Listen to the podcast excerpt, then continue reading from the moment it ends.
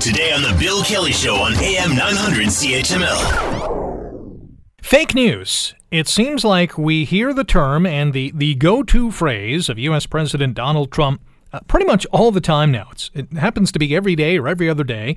You're you're looking online or you're hearing someone say that's fake news, or you're seeing a social media post. This is fake news. What exactly is fake news? Where is it coming from?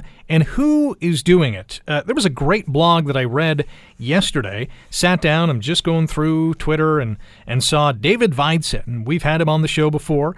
Uh, anti terrorism specialist who worked on uh, the investigation into the uh, 7 7 London bombings for five years as a Scotland Yard detective and an anti terrorist branch, and uh, author of a couple books, The Theseus Paradox and The Detriment. And uh, I'm scrolling through this fake news related blog, and I'm thinking to myself, man, he's he's hitting all the right notes here. Uh, so I thought we got to bring him on. David Videcette is joining us now on the Bill Kelly Show. David, thanks for joining us today. Hello, Rick. How are you? I'm not too bad. Uh, Fake news sells better than real news is the title of your blog, and you are exactly right. And, and fake news is not a new thing. No, I, am interested in fake news. Um, first of all, uh, it does sell better than, than real news.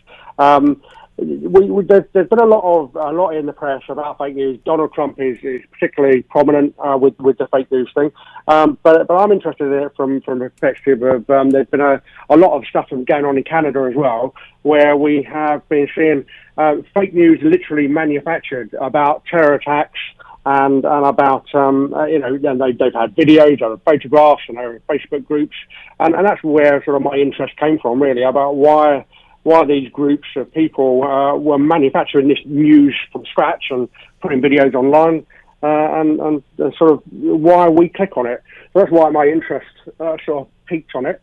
Um, but yeah, it's, it's, everywhere, absolutely everywhere. And, and, when you look back in history, um, we, we've always had it. It's not, it's not a new phenomenon. It's something that's been going on for, uh, for centuries.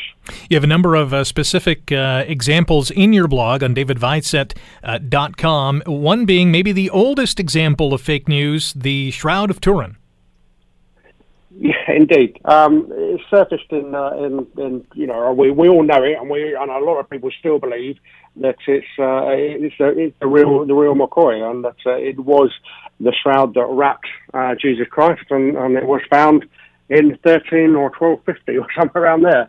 Um, but um, why has it? Why did it only appear at that time? Why why didn't we know about it years and years before? You know, how, how did it become hidden for 1,200 years and, and then and then just surface? But tests have shown actually it's, it's fake news. You know, it, it's it's a complete fake. It was manufactured in, in around the 12th or 13th century, um, and and that fits in with when it was uh, when it was first displayed. Um, like like all the fake news, even like the modern fake news we see now, it's been used to make money. Um, it's been put on display. People come and look at it.